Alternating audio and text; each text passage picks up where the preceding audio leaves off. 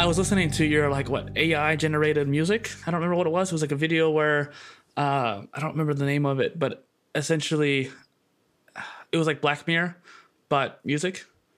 Yeah. Okay. So that that is my my master's recital. Okay. And what I did with that is, uh, so I have my master's in music composition, and um, the the idea kind of came about naturally as my teacher was really just starting out. He was like, "Hey, we're taking electroacoustic lessons. Make a thing." something simple doesn't have to be a whole lot of tracks or whatever just make a thing um and so i started with this thing just called machinations and the idea was just what is what is some kind of music that a computer would make and so it, it wasn't ai generated but it was uh taking concepts of what a computer would sort of Sound like go down with yeah. complexity's sake. And so I combined a concept of minimalism, uh, which uh, Steve Reich, Philip Glass, and all that stuff, uh, Terry Riley, the you take a thing and you just repeat it over and over again, but then you slightly change it over time. And whenever those changes happen over time, you really notice those changes because you've been so used to this one same thing happening over and over again. And so Okay. it's it's complexity within the simplicity. And then the other one, uh, the other concept that I imbued in Machinations One was uh, serialism. And so serialism is the concept where in our Western notation system we have twelve tones that we can choose from, and basically in the 20th century, uh, composers got really tired of seven note scales and then got tired of weird other scales. And so they're like, all right, let's just blow the whole thing up and go choose any note. And instead of having a home note as we are used to, do, re, mi, fa, sol, la, ti, do, uh, we can have a non tonality system. and so they systematically made it to where no note is played more often than another. Hmm. Um, and so what happens is you get these 12 tone rows, which means that every time that a note is played, it won't be played again until the whole row is completed. And so what I did with Machinations 1, I took this complex system of serialism, which is a systematic non-home tone, and then a system of simplicity, which is uh, excessive repetition. And so I combine the two with Machinations 1 being uh, kind of what a, a smart AI would be interested in in a way. And so that's kind of the concept of it. And so there's a, a 12 tone row that is that kind of makes up the melody of the piece and it's played over and over again. And so by the by the end of the track, you kind of know how that row goes because it's been playing at you for so long. Uh in fact, it's like do do do do do do do do do do do do. Like I know that melody now because I've heard it so many times now. Um and whenever it changes in the piece, you really notice. And I feel like that's a problem that a lot of uh serialist music has is that it's not very catchy. Yeah. Doesn't and it's it just sounds like nonsense. And so uh I was interested in that concept and that's kind of what started the machination series, just this concept of what would the future be in music if a computer Creative. made Yeah. music creatively. And yeah, so well, that's what of they're doing now too. yeah, yeah. Yeah, and they are. And but they're kind of applying our own concepts back at us. And so what we're getting is this kind of Splicing. I don't know, it's it's like a childish representation of what these things are. It's like, hey, give me an ambient pad sort of sound. If I were to And make it- an analogy real quick, uh, with spriting, the creation of 2D characters, a lot of people learn Mm-hmm. how to do it by splicing like Pokemon sprites together. And I think that's what kind of um, a lot of computer AI is doing. They actually AI can do that with spriting as well, but I think that's the same concept that's applying to the music. They're they're splicing what's known already into something new, not necessarily producing fully new just yet. Yeah, and I think that's what the the concepts that will come out of uh, smart AIs is that we're starting to see the and not even smart AIs now because we don't have those obviously uh, uh GAI but uh or general intelligence. The the algorithms more so that we have now are able to produce novel conclusions from a pre-existing input and so once we're able to compound those novel con- conclusions, we're able to have a sort of knowledge explosion and achieve concepts that we that we as humans haven't put into the algorithm itself, uh, which is actually what Machinations 2 is about. It's sort of exploring the idea of an AI, uh, a smart AI, uh, getting connected to the internet, getting all of the information of the universe uh, or that we have of the universe, and then arriving at its own conclusions, and in a way, becoming like a god because it has so much more knowledge than we do that it would to us be indistinguishable from a god. I, I thought about this. We talked about in the last episode where the idea of the Venus Project, the smart cities, and one question you asked me, uh, I remember, was what do you think people can do to start actually working towards smart cities? And so that was actually a concept that I was really applying towards my first en- endeavor, I guess you could say, was called the United Living Construct, which mm-hmm. is meant to be a hub of innovation. I created it to be almost, I don't want to say competitor, but ano- another Venus project in a way, essentially. Yeah. And I realized that one of the reasons why the Venus Project was, I don't want to say failing, but failing to progress was the fact they weren't able to help change the lifestyles that people were trying to apply, which I think we established that the idea of the lifestyles need to change before the societal norms and the actual technology can.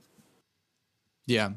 No, I think that um, one of the big concepts within the Venus Project is the idea of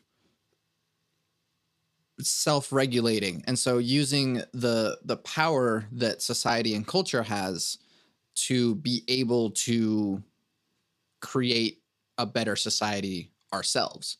And so i think the the the hard part with that is that we are so kind of in our own world here and we just we're so i mean susceptible to propaganda for one but we're also so used to the idea that this is all we've got. And so i think that culture is has the power to change a lot of stuff if we allow ourselves to do so. And i think that's one of the the harder parts. One one reason i always ask uh, do you believe humans are evil by nature or how do we reduce the division is so that we can apply these concepts to our own lives and thinking that this is the goal i think that uh, especially in america we have this self-centered mindset which is i do me and i get my money and you stay over there. And this this idea is going to kill us for one but i mean we're we're not getting off of this rock until we get our stuff together. And so i mean i think that i appreciate elon musk's optimism about yeah let's go to mars but it's like we're just gonna screw it up there too. blow yeah we're just gonna blow that one up too because we still haven't figured out how to live with ourselves and so there the hard part with that is that there's so much propaganda that we've been dealing with that is anti-collectivist anti-communist anti anything that resembles this sort of egalitarian approach which is just the approach of nature, the approach of evolution. Uh, trees and forests all communicate within themselves and distribute resources within themselves, uh, which in a way have their own culture. Um, bee colonies have their own collectivist unit that they function within. And these are things that exist in nature that, for whatever reason, we're not applying as a human species. We're we're applying it somewhat Yeah. in the concepts of countries, small communities, and stuff like that, but we're not able to step outside ourselves. That probably has to do with the Dunbar's number, uh, and that we're not good at conceptually dealing with units of people larger than 150.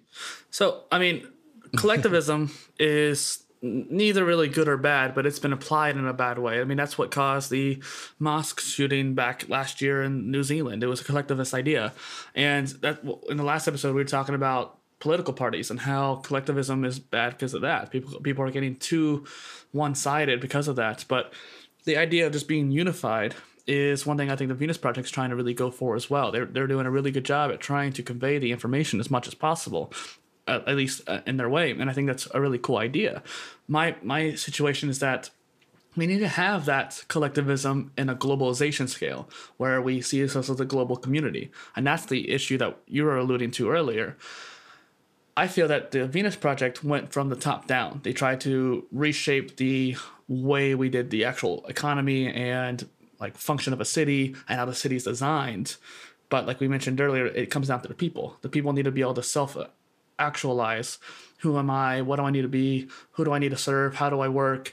And I think that comes down to self development and self education and being able to teach yourself. And that's one reason why the United Living Construct was created to be that self development platform to create a hub of innovation, presumably online, more like a Facebook group, but much on a larger scale, like a actual Right. tribe, so to speak. And you could take that into a physical construct, like the Venus Project was kind of creating. So, like you said, self self analysis in a way, but adapting that to a globalization mindset. Then we can move on to places like Mars and that kind of thing. Yeah. And the thing is, is that like we, in a weird way, we need a different breed of human. I mean, we we haven't been living in society for very long. If you look at the span of these were the apes that we were for millions of years, and only for this tiny sliver of history have we been living in what we call society. Insert Joker meme here. Um, so the what we need to do first is kind of convince enough people that from the very beginning that we can do something else. Um, and that's kind of why from the very beginning it seems like that's the concept to start with that we need to accept that we can do something else because it's so easy to shoot down these ideals um, when this is all that we've known in our own lives and the evidence is there obviously that we're capable of growth. And so yeah having a community around you that is going we can all learn these things. We can all self improve and self improvement extends to the community around us and that community extends to other communities. And the more globalized this sort of thing is is uh, i feel like in a weird way the the venus project would happen anyways. Like in in a way that's sort of the how the oh how would we create a globalized society? Well this is how. And and it makes sense. And every which question that you ask about well what would people do? How would people get around? How would people learn? And jacques fresco had answers to all those questions but it, it was always how would and how will. But it there's it's always hard to get from here to there. And it's nice to kind of provide the hypothetical and be like well people would be like this. Well, people aren't like this, and that's how we have to get to. And so there we have, I don't know, a generation upon generation of propaganda convincing us that uh, this notion of capitalism and me and mine is the way to go. And so anything that sounds like the Venus Project, anything that sounds like complete world globalization sounds pretty commie to me. So get that out of here. right. well, and the idea of shared resources and that kind of thing, like I think the Venus Project is on the right track. I, I love what they're trying to do. I have I don't have any negative opinions of them per se, but one thing I saw of them doing wrong was the approach of trying to convince other people. So maybe it was the business aspect in me, but we live in a capitalistic world in society. Yeah, you can't fight that truth. And capitalism is not inherently bad. I think the application of it, that's a whole nother tangent for us to go on another day. But I think that uh, to realize that we are in a capitalist society, and I think that in order to grow, you have to treat it more like a business. You have to treat it more like, hey, how can I get the idea out there? How can I market that idea? And so you can take after Simon Sinek, start with why. And so the Venus Project is, is keeps pushing the how, the how, the how but people mm-hmm. don't care about the how as much. People don't even care about the what it is because they, they don't understand. They don't they don't want to know what what it is or how to do it if they don't know why it's important. And so yeah. the idea of starting with why why do you want to create the society? Why do you? And the Venus Project has been doing that. I noticed on their like social pages and on their blog and whatnot. They're, they're starting to realize that I think, and they're starting to change their actions based off that idea. I've noticed that they, they're doing that, and that's great. But in order to take this globalization idea or applying it to smart cities or uh, new societal norms that the Venus Project's trying to create, you have to understand the human psyche and how we approach new knowledge and new ideas. Yeah. Um, so then, how do we sell that idea? Since, yeah, obviously we live in a sort of Darwinist universe, which is we had to learn to adapt within the systems that we're living in. And so, yeah, since we can't escape the fact that we are in a capitalist society and businesses and marketing is a thing that we have to live within, how do we sell the idea? Make it worthwhile for the people to do. Like, reason why Tesla has been able to accelerate their car growth is that the car comp like this is almost sounds like a conspiracy theory, but the actual car companies have suppressed electric car technology for decades, almost hundred years now, because they had electric cars back when the car was invented in like the yeah. early 1900s, and it was they suppressed. two documentaries about it. Yeah, they suppressed that technology because they wanted to make money off of the gas uh, consuming cars, and so it, you have to find a company that does the opposite, where they want to support those new ideas, like Tesla. That's one reason why Tesla has been so successful is that they were able to disrupt the industry that was already being created. And I think with the rise of technology being in the way it is, the global communication scale that we have with the internet, you can create podcasts like you're doing or like I'm doing to help change people's minds and understand the why behind why is self education important? Why is philosophy important? Why why do you have your podcast and and share it with people? When you share your why, people understand like, hey, I actually like this person. Santiago seems like a really cool guy. I want to learn more from him. I'm going to listen to the rest of his podcast as well. And when you start having that change in people's lives, that's how you can start changing people's actions and then the, therefore the group's actions. Right. There is a notion of i mean i feel like people are starting starting to catch on about the notion of power and how uh, power dynamics work in our society and so I, I bring that up because sure tesla is a great example of kind of shifting the dynamic on that but not just anyone can do that uh, Why not? Elon Musk is a billionaire. Yeah, he's he has the smart, resources but... to be able to punch through that.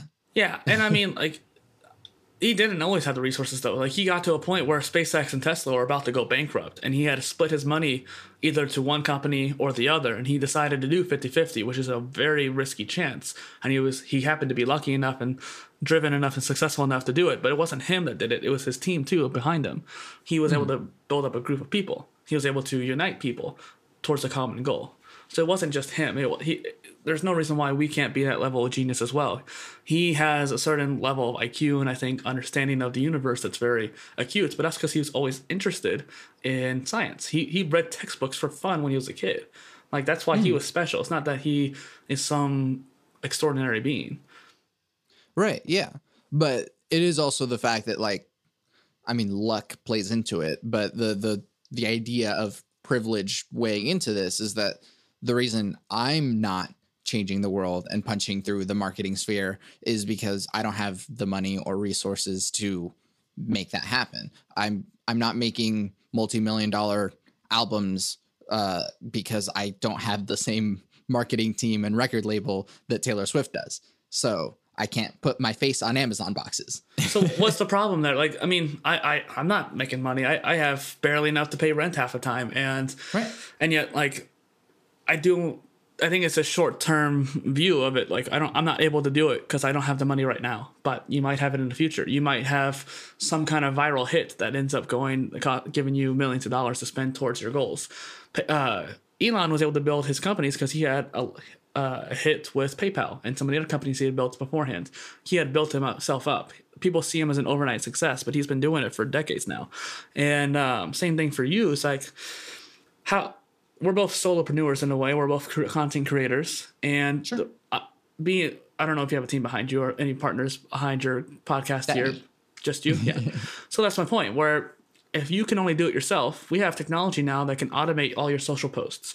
If you want mm-hmm. to share your podcast on Twitter, then share it. And then like but doing it yourself takes up your time that you could be spending towards something else. So how can you automate that task like through Zapier or a social media marketing tool to make it easier for you?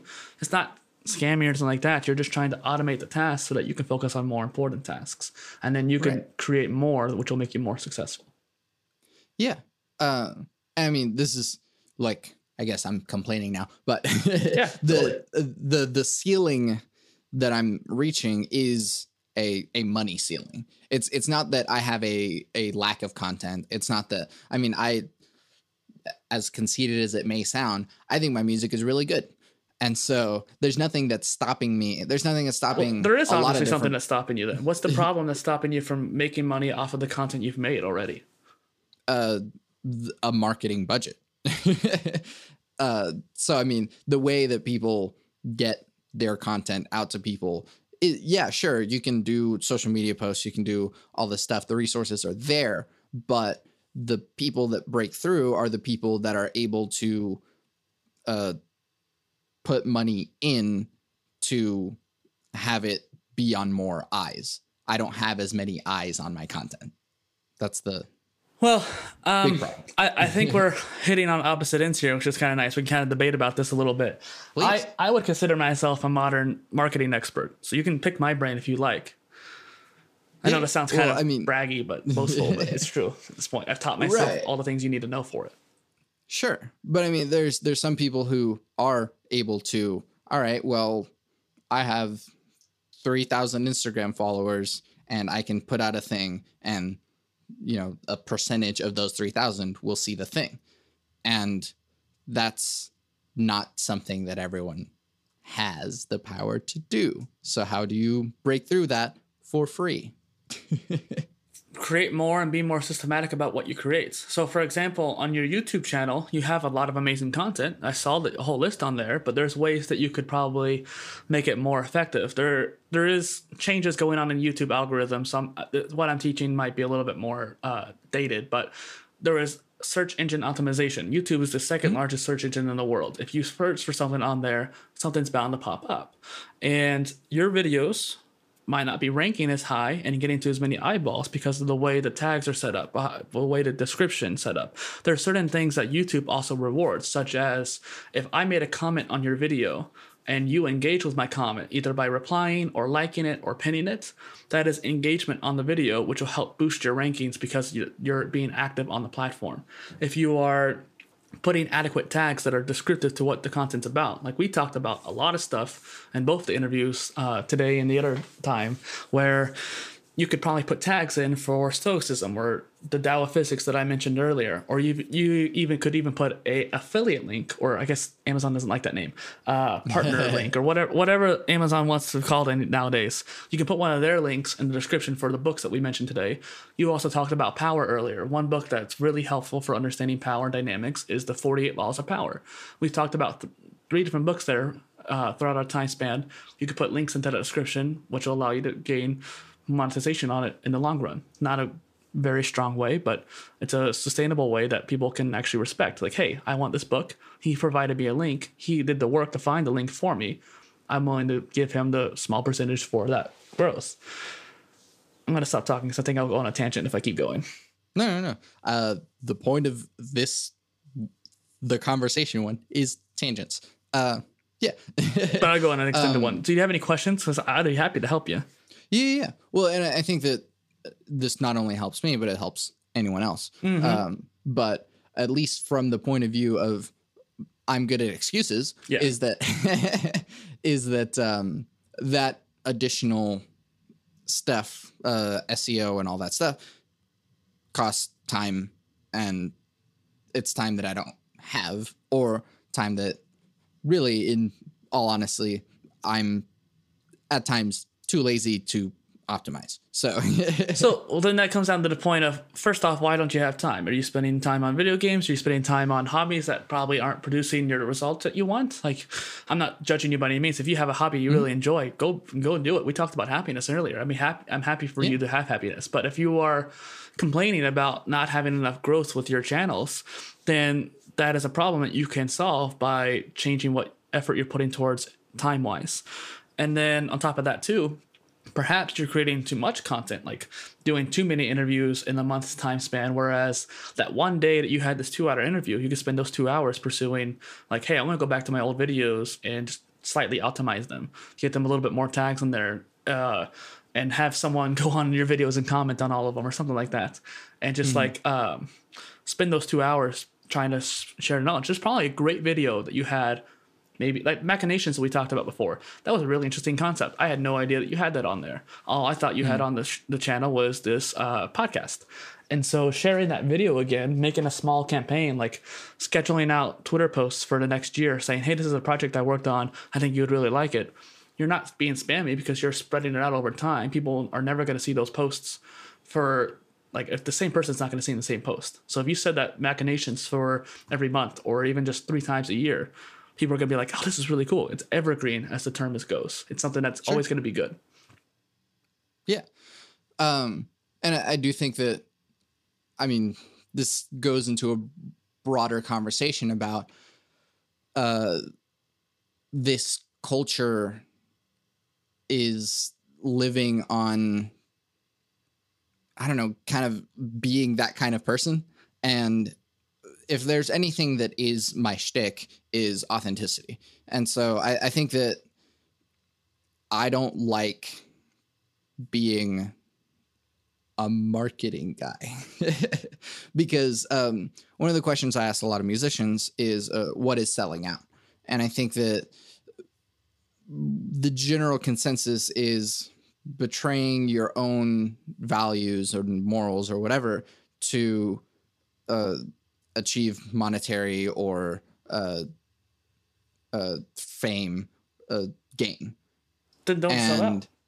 Right, right, yeah, um, sure, but the the I don't like the kind of person that I could become, which is I don't know if you watch the show Atlanta, uh, but uh, there's this guy on there named Zan on an episode, and he literally records everything. He is wearing a shirt with his own face on it. He's uh, hashtagging himself. He's uh, plugging himself in every single uh, conversation that he has with anyone. He he exists as a social media being, and there is no person within. And there the current system encourages this kind of behavior. True. It rewards this kind of behavior. And from a spiritual sense, in a way, uh, I don't like being that person. And I think that the the the grind of yeah, you gotta just work harder, get on that grind, uh, start optimizing your stuff, post all the time. And this is the way that sure we succeed within this system, and I understand that, and I know that that's the kind of work that it takes. But also, that's exhausting spiritually to to me as a person. And so, yeah, it would benefit me to have because because I'm I'm not the kind of So- person that's good at that. Well, yeah, and it would that's benefit to have a team behind you. You don't even need a team, to do like- those things for you.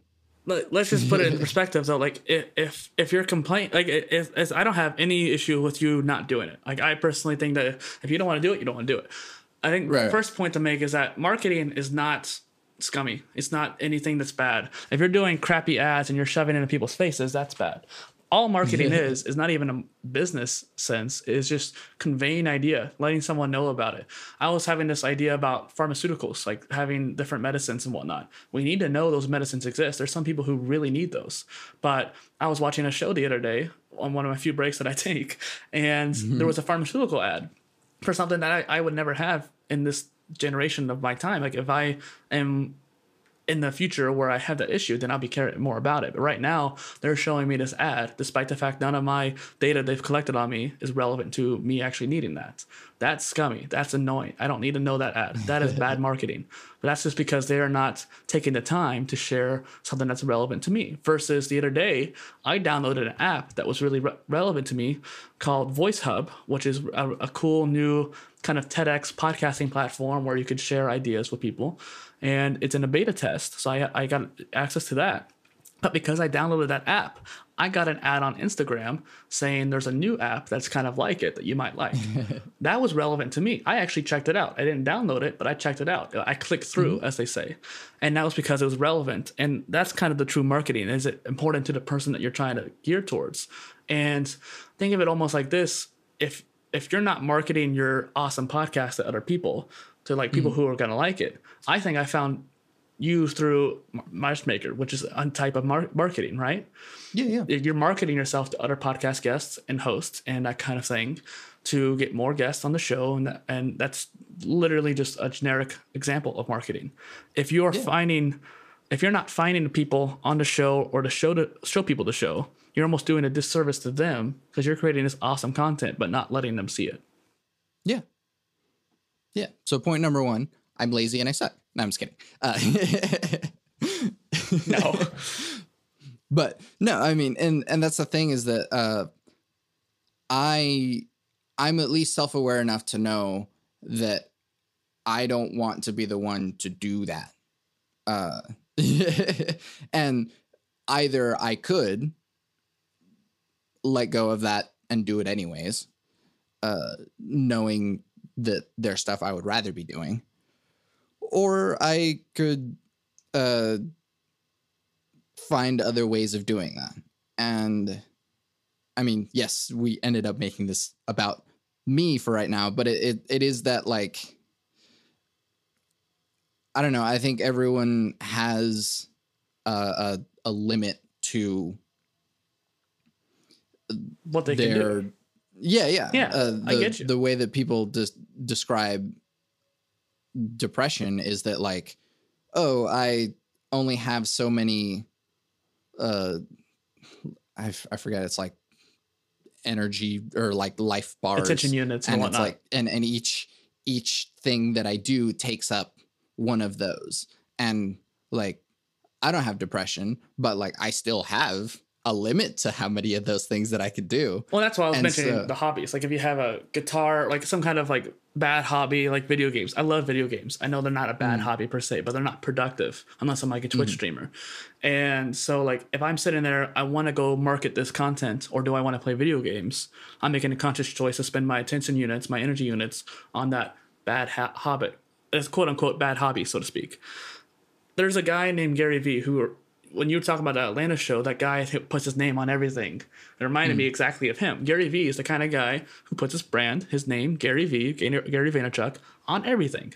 The Gary Vee audio experience and all that kind of thing. But people see him. They see this pompous kind of jerk that they think that is mean. But he's one of the most genuine like I think he's probably one of the greatest philosophers of our time. I think 100 years from now, people are going to look back on him and see this philosophy like we do with some Darwinism or uh, Carl Jung and Alan Watts. These people that were probably chastised when they were alive, but not necessarily appreciated, and until later.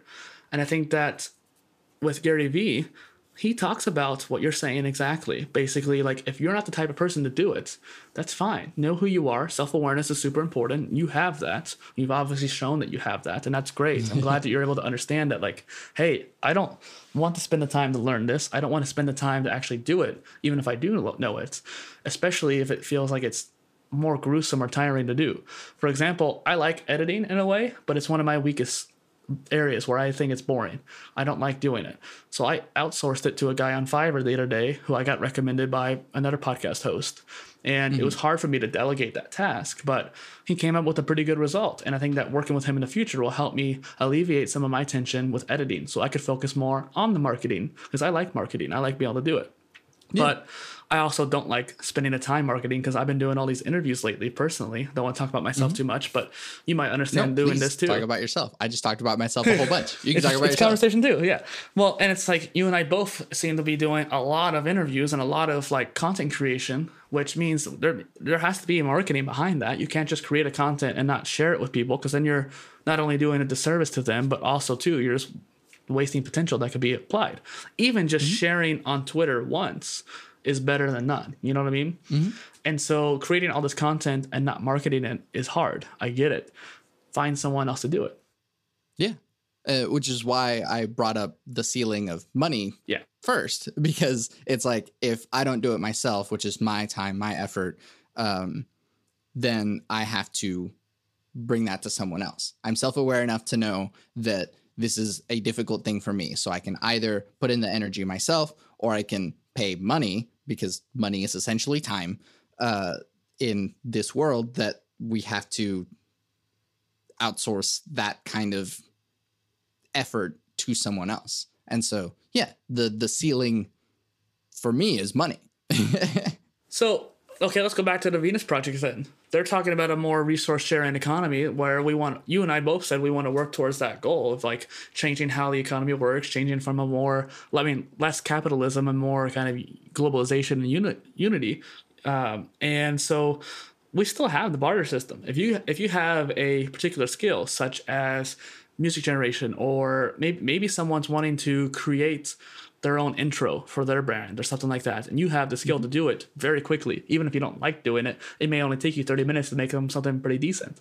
You can mm-hmm. change that exchange that 30 minutes of work for them doing 30 minutes of marketing for you. And so just finding someone that can work with you. I actually went on reddit and looking for like co-founders or content creators that i could exchange effort with in order to do something like that. And so yeah. just um, finding someone that would work with you to help you with your weak points and you can help them with theirs that's a beautiful concept that I hadn't thought about. And that's the point of these things. Uh, um, so how, what are the, the ways in which you find kind of those limits? Because if, I mean, obviously, not everyone is famous. If everyone was famous, then no one would be famous. Uh, so, where do you find those limits in that uh, I'm not reaching as many people as I could be, or I'm not able to like where are the walls in your experience? So I think we're pretty similar in nature and in the problems we faced. I may be a little bit farther along because I've I've been trying to work on this for a little bit longer. I, I started back in 2011 blogging, and so I started mm. looking at social media marketing way back then, even. Right. And I also really care about like. I don't have music production like you do. I didn't pursue a degree you focused your energy on those things and that's totally okay and that's what you wanted to do but because of that you weren't able to learn the marketing or the other areas sure. of stuff and so for me my challenges have been the same kind of deal but kind of what you mentioned earlier about the energy units is that and the hustling and the grinding You mm-hmm. sometimes just have to do it. Sometimes it just takes execution, staying up late some nights, and after editing a podcast for four hours, spending two hours marketing it or preparing, like scheduling it ahead of time so that you don't have to do it 30 the day of. And then there's also concepts of batching. So, like doing two podcasts in one setting is a really good way of batching. You can create a lot of Yeah. content in a short time span. I like that idea. And um, if you do that with the same concept of marketing, instead of creating content every day, trying to share that same podcasts from a week ago today, you could just set it up all on the Sunday that you're doing it. Like we do this today, you do it tomorrow, and you schedule it out for over time. So it Yeah. conserves energy and that kind of thing. Um, so I mean, the I feel like luck eventually plays into the thing, which is just like eventually someone's eyes get on the thing, and this person is important enough to blow it up. Uh, It's funny you say that. right. No, because Well, no, go, go ahead. I had someone. There's a podcast called Blow It Up, and one of my guests is the host of that podcast. And I think he even talks about luck as well. And uh, like, like just ask and like, um, there was another person that I had where uh, literally he has a question like a different. This is a different person though. This podcast he has, he literally asks like every guest, "What is luck to you?" And the answer I gave him is that there's a certain amount of like, if we want to get existential, there might be some kind of universal force that says, oh, you've earned enough luck for this particular situation. But it also comes down to strategy too. I think if your strategy is improved and like let's say search engine optimization and marketing in a at least a minimal amount, if you can apply that effort, your amount of luck is going to increase. If you sit there and make hundred podcasts and only put it on YouTube, not like other platforms like SoundCloud and all the uh, podcast distribution like you like you're doing at least, like you're doing all that. If you're only doing one platform, then you're only going to reach that one place. And even if you optimize it perfectly, you're still only reaching that one place versus trying to put it on all these or using tools that distribute to them all, like Anchor and that kind of thing then you're putting yourself out there more. And so you're more susceptible to getting viral and having luck at being discovered. Right. Yeah, and that's actually something that um so I work for uh I don't know to what extent I'm I haven't signed an NDA, so whatever. Uh, uh I work for ACM at UCO, which is a music school in Oklahoma.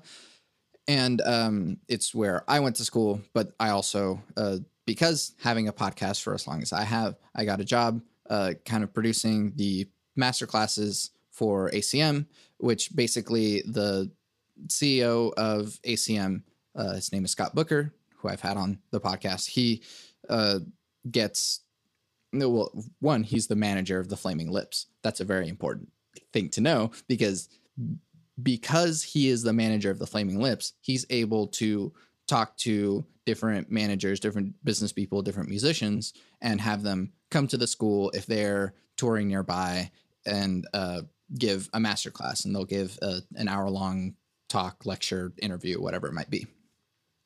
And so my job is to take this 10 year long backlog of interviews and master classes and edit the audio, video, and uh, transcribe them. And so that's the longest part of the process. But, um, and that's been one of the biggest trends in what every one of these artists been talking about. Um, he's had Roger Daltrey of The Who, he's had Jackson Browne, he's had Nile Rodgers, Ben Folds. Um, and those are more of the recent ones that I've been working on. And those were a long time ago. But one of the bigger concepts that they keep talking about is it's not just getting lucky. That that is a part of it, but it is being ready for the luck. And so there's there's lots of instances where uh 80s one hit wonders would not be ready for that kind of uh success. And so that by the time that the hit happens and they could potentially harness that energy and keep working with it instead it just peaks and goes right back down and they weren't ready for that luck. And so in a weird way i'm i'm kind of trying to prepare for and have all of the things ready for it. But yeah, the the the problem that I'm sure lots of musicians and content creators I'm sure are facing is that like there's the walls that we're hitting of why isn't this blowing up? Yeah. so I want to be blunt a little bit. I, I don't think you're ready yet. And I don't think I'm Sure. ready yet, actually. Um, Sure. I think I'm getting closer to it because I, I, I realized the same thing that you're saying too. And I tried to make myself more open to it. But I think there's a certain degree of actions you can take. Like, for example, collaborating, having guests on your podcast was a, it's a big deal. I, I made 42 episodes before I ever had any guests on my show. And so, like, it's interesting how I changed my actions for that. And now I'm reaching out to people like you and finding really cool connections we can make and expanding my circle.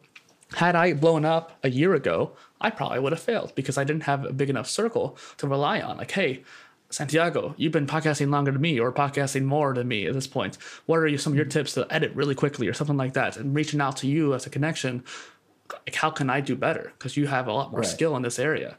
Or like if you reached out to me, like, hey, I need to get this out as quickly as possible. What tool can I use to market this particular podcast? Because I got this really awesome guest on there, this really successful entrepreneur, what whatever, what have you. And so having that connection, I think, is another big deal. Not just luck, but having a network. Mm-hmm. And so you actually, Yeah. the manager you mentioned earlier, he's part of your network. You might be able to mm. ask him. Let's say, let's say there's this one person you meet in your town who's really good at marketing, but he really wants to know the contents of your master classes right there. But he doesn't want to pay. He doesn't have the money to pay for the actual schooling of it.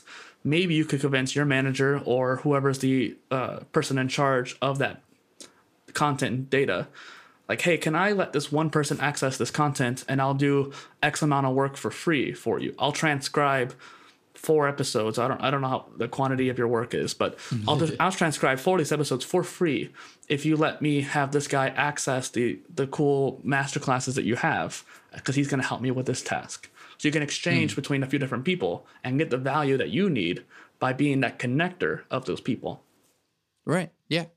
Um, and I mean, unfortunately, sometimes the answer to some of the questions is just like work harder. Yeah. sucks. Uh, Yeah, And so it's like, oh, how do I get better at editing a podcast? It's like learn Pro Tools, my man. Sorry. yeah Um, and But I mean that helps. Like I learned shortcuts on my I use DaVinci Resolve and Audacity, and I learned shortcuts in Resolve that allowed me to expedite some of the processes I was trying to do. I, ironically, I forgot them, so I need to practice them more and learn the skill more effectively. And I know that's a weakness of mine that I just completely forgot to practice those those shortcuts, and I forgot them. But when I switched over to a different sprite designing program for this graphics design, I learned that the old program had no shortcuts. Control Z, that was it.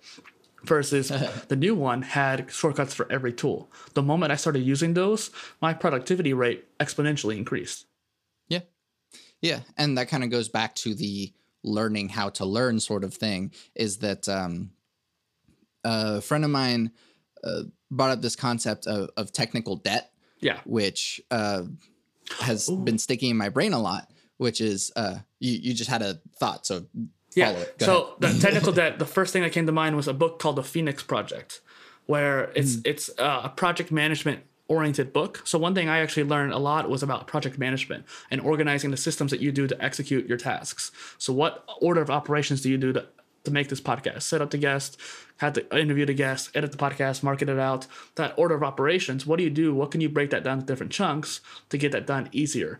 Uh, separate the audio, put it together in a folder to make it easier to access when you are when you're, in your editor. That project management cycle or sprint is what talks about in that book. And that book is a story about how they changed project management methodologies and dramatically changed the actual uh, amount of te- technical debt that they had. Their company had an insane amount of technical debt, and they weren't able to get out of that hole until they started changing their project management. So that was something that you might really enjoy. Yeah. And it's a funny thing because, uh, well, go, define technical debt because you you probably know the concept better than I do. well, you probably heard it since I have, but essentially, technical debt is the idea of, let's say you're building a, a software tool. That's what a lot of the people who use that term are doing. They're building some kind of tool to be used for a company or for a person. and there is a list of features you need to have in order for this tool to be used. And if you're trying to develop these features and you say to these people, hey, I'm going to release this feature at this time, or you release, or even internally to the CEO, I told the CEO that we're going to release this technology at this time. And then you're a week late. Then you're two weeks late and you finally get it done, but now you're behind on the other task that you were trying to do. And so over time, every week that it takes, you're getting more and more into technical debt towards that particular technology that you're developing. Yeah. Yeah. And I think that uh, more so too is that like the time that is spent learning a technology is a part of that technical debt. And so it's like the time that someone might spend if they're like, "Ooh, I want to start a podcast." They go, "All right, well, what do I need to learn?" And so it's like you're spending so much time learning how to produce audio, learning uh, how to set up a website, learning, and these are all things that I had to pick up myself as I was starting a podcast and that's all stuff that has to be done before you even begin the endeavor before you first put out the first podcast. Not necessarily. So that comes down to quality. Like th- this is more sure, philosophical sure. yeah. debate. And so like anchor.fm is a tool where you can literally pick up your phone sign into the app and make a podcast right off the bat the quality sure. may be all right. The audio quality is certainly not going to be as good as this Yeti mic that I have here or your mic that you have there. Mm-hmm. You don't even have to have a mic to actually use the app. But you could literally set up a podcast and they're free too. There's podcast mm-hmm. tools like it, like I use and probably you use, that are not free, that are better because Anchor has some limitations when it comes to distribution and control over your stuff, which is a whole nother topic to go on. But it's a really good app. I used it myself for a time, even too, where if you want to just get started creating podcasts, then you can. And the same thing goes right. for YouTube. You literally can pick up your phone, make a YouTube video, and upload it right then and there. It won't be good. You may not get anybody's reach, but the practice that you get is way more important than what you would learn on a Google Doc or some kind of resource on a blog post or video that you watch. I didn't start making my YouTube videos until after my podcast, despite the fact I wanted to do them tangentially because I couldn't see, I didn't feel comfortable being on camera. I didn't like mm. seeing myself on camera, and I also had technical issues which didn't help. But and then also too the podcast. Some people don't want to face the idea of hearing their voice through the audio. it's a, it's a bone conduction thing. Your jaw your jaws conduct a, more of the audio from your to your mouth or your ears, so you actually sound deeper in your yeah. head than you do on the uh, the recording. And so people don't like that sound. But the only way to get used to it is by doing it more. So yeah, yeah, and I, I, think that's actually a question that people have asked me a lot before. It's like, uh, how do you get to listen to your own podcast? And I'm like, that's just the way I sound. Yeah. Uh, that also comes down to like being a singer myself, yeah, and so I I really have to get used to the sound of my own voice, or else uh, I'm not going to learn anything from hearing myself. Yeah. So, but yeah, no, I think that you can have a different set of standards, I guess, is that uh, right from the get go, I knew that I wanted to have a certain standard because I was in school for music production. Yeah. And so uh, I at least need to have that part of my credibility be like, hey, I went to school for this. I should make quality audio at least. Mm-hmm. well, and for the um, most part, if you have a microphone, that's usually good enough for the most part. Like you can do uh, Audacity is free, and you can you usually pick that up pretty quick. So you get a, a, cheap microphone off Amazon, and that generally is crappy, but it dramatically improves over like iPods or uh, AirPods and whatnot people use. And yeah. so if you get a microphone, you can generally do higher quality off the bat. You know better, obviously, because you're a production person. Person, but for someone who's not a production person, they won't necessarily notice a difference. And for you, you know some tricks already from your previous experience with singing and production that you might be able to use those tricks to take a cheap mic and make it sound a lot better. Yeah. Uh, it's just EQ. Yeah, but. exactly. I still don't know how to EQ well enough. Like, ch- turn down some channels, boom, that's all I know, and I don't even do it. So I need to learn more of that. right, right. But and and that's how um, is what I keep referring to as meta podcasting. But like we're talking about podcasting uh, in that that's what we are talking about is uh, skills that and what you're talking about is skills that we can interchange and we can talk about and we can uh, grow and learn from each other in a way that doesn't cost either of us money, which is nice. Yeah. Uh, well, and it, talk about skills is that kind of leads back to my whole shtick about being a polymath. I wanted to be a polymath content creator. That's just kind of how I evolved my content creation. So that's one reason why I, I did a ton of research on every platform. I know I don't mm need to be on every single social media. I mean, you kind of do nowadays, considering how the social media influencers, air quotes, if you can't you can't see doing air quotes, but um, those influencers have developed. You have to be omni-channel, as the term is called, where you're you're literally everywhere at once. And that's what or originated my omni content idea, where I create for every platform. Yeah. Um and I, like it the complexity of it is exhausting to me. And mm-hmm. that's that's probably one one big reason why I am not as good at that is because like why should I have to put my stuff on all of these platforms whenever it already exists on my website? Well, it's because no one's going to see your website. People aren't going to see it. Yeah. yeah. Um, and so it's exhausting because the layers of complexity that are added in. Well, now here's TikTok. Now here's this thing. Oh, well, nobody's using this platform anymore, so you got to keep up with that. Oh, and then and so it's like all these things that um, to me are exhausting, but are skills that yeah we learn over time. Um what was sort of your biggest hurdle even from the beginning of deciding to start this thing? Focusing. Literally uh, something i was literally about to actually tell you like i was i was trying to active listen so i tried to forget the idea but literally response to your question too is that focusing is the hard part. I feel like you're polymathic, but I don't think necessarily you want to be a jack of all trades or polymath in the nature. I think you might do better as a dual specialist, specialist, where you might mm want to go to music production and podcasting, which are two different specialties but interrelated. And you could translate your skills between them pretty easily, so you could build them both up relatively quickly by building one up. And so you might only need to focus on one of the platforms that's on the rise is LinkedIn so you really want to probably mm-hmm. get on that one. And with your podcast, I think there's probably a lot of uh, nuance and knowledge people could gain, which the professional crowd of LinkedIn is going to like. And then Instagram is another part that I think you might do well on just because of the way your content is. Those two platforms, screw Facebook, screw Twitter. You could you could go on if this and that or Zapier, set an automation that anytime you release a YouTube video or podcast to automatically send to those platforms set it and forget it. And then for Instagram and LinkedIn, you could create these short clips of these videos, one minute clips. Shouldn't take too long. Just cut it out of your uh, Logic or Pro, or even just use a certain tool that I, I know of that you can use, where you can literally create little clips of your audio, visualizers, and just put it on those platforms. People are like, oh, this is really cool. You could build yeah. up your professional uh, pathway and build a network considering your background is going to be super helpful i think.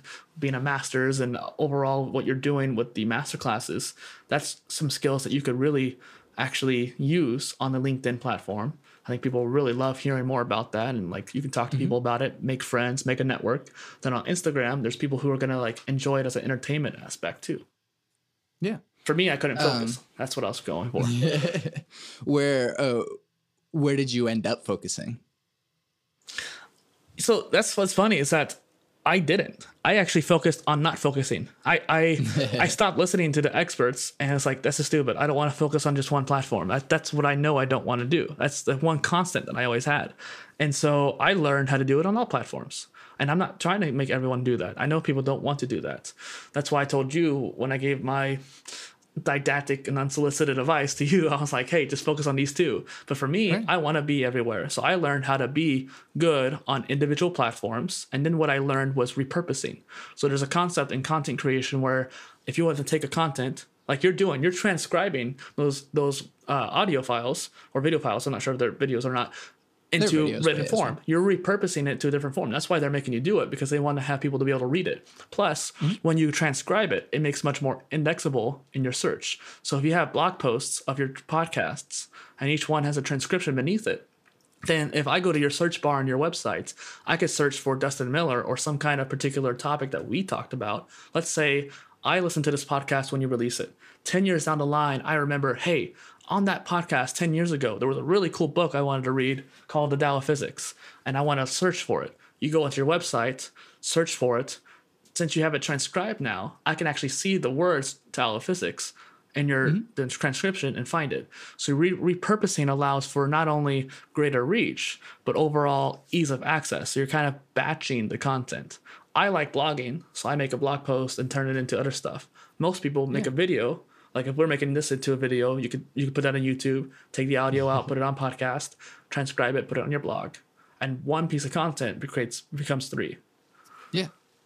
Whew. Um, I went on a real, real tangent there.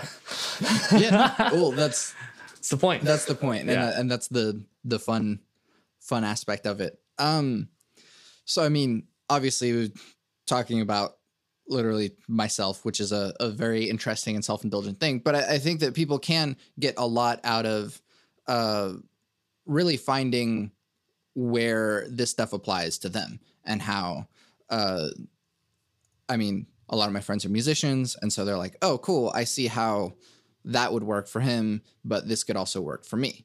And I see how uh, maybe this polymath thing would work for Dustin and how applying it in these areas would work for me. yeah. Um, That's exactly the point. I, that's why I created my podcast shows so that people can be more polymathic or interdisciplinary. You don't have to be a polymath to be a generalist or apply those principles.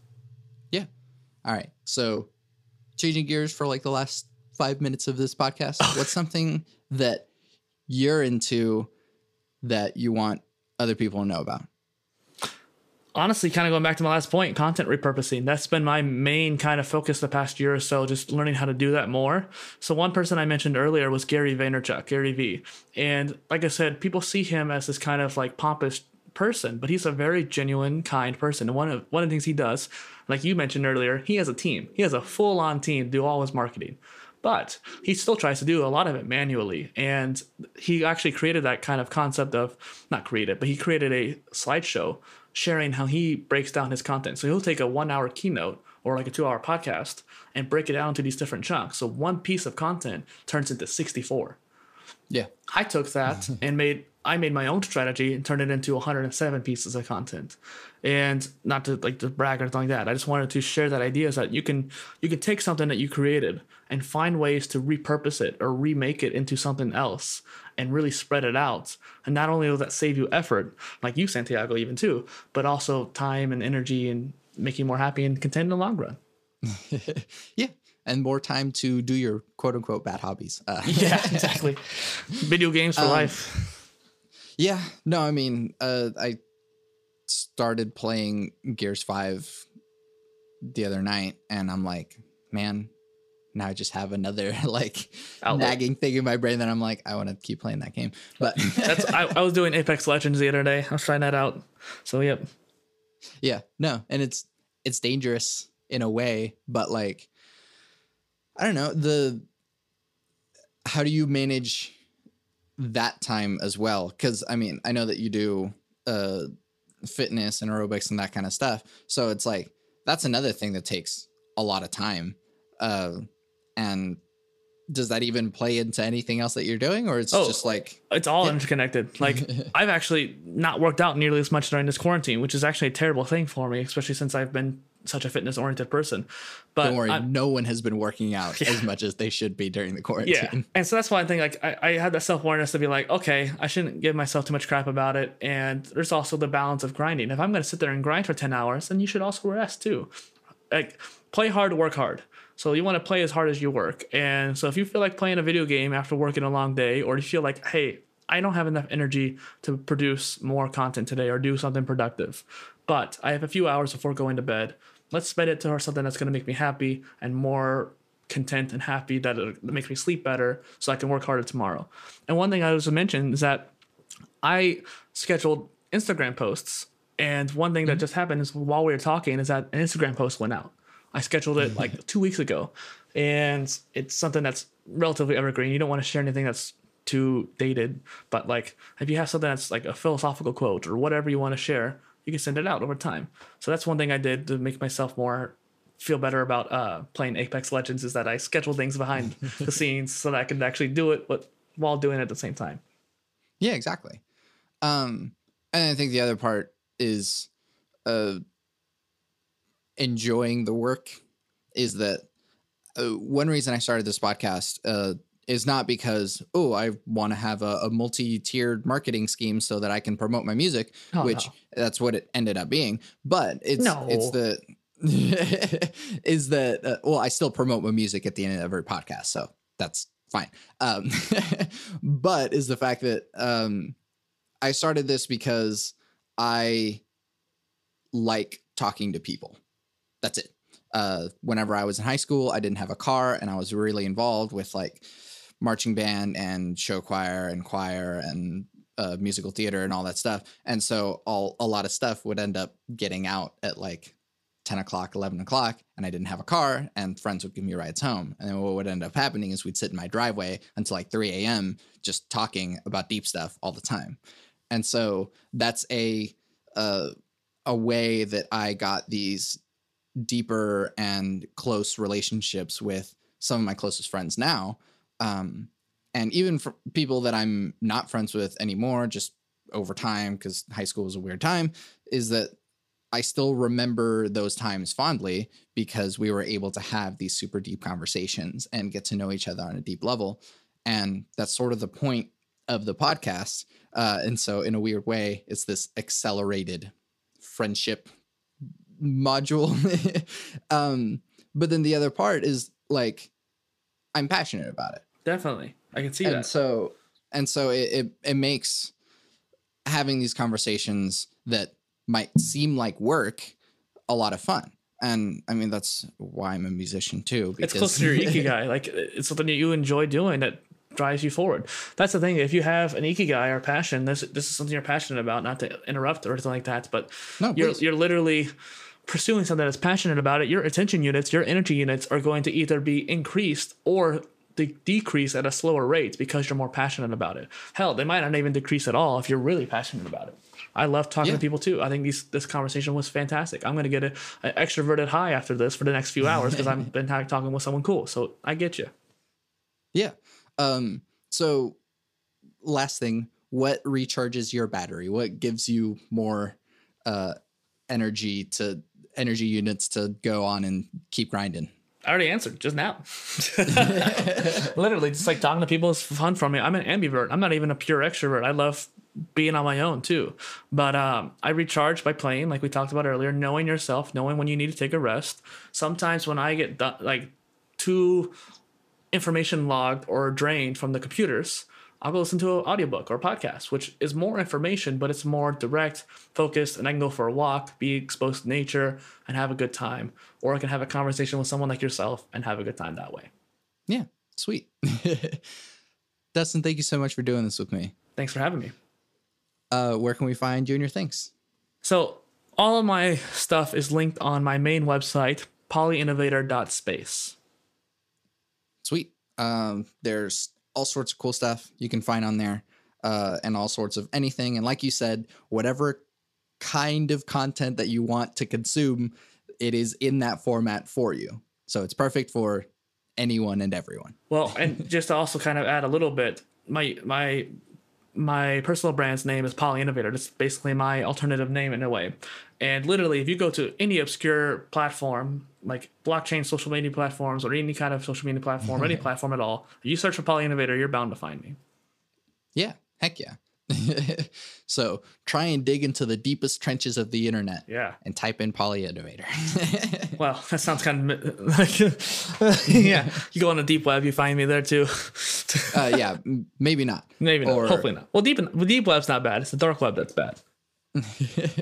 I don't care to know the difference, and that's fine.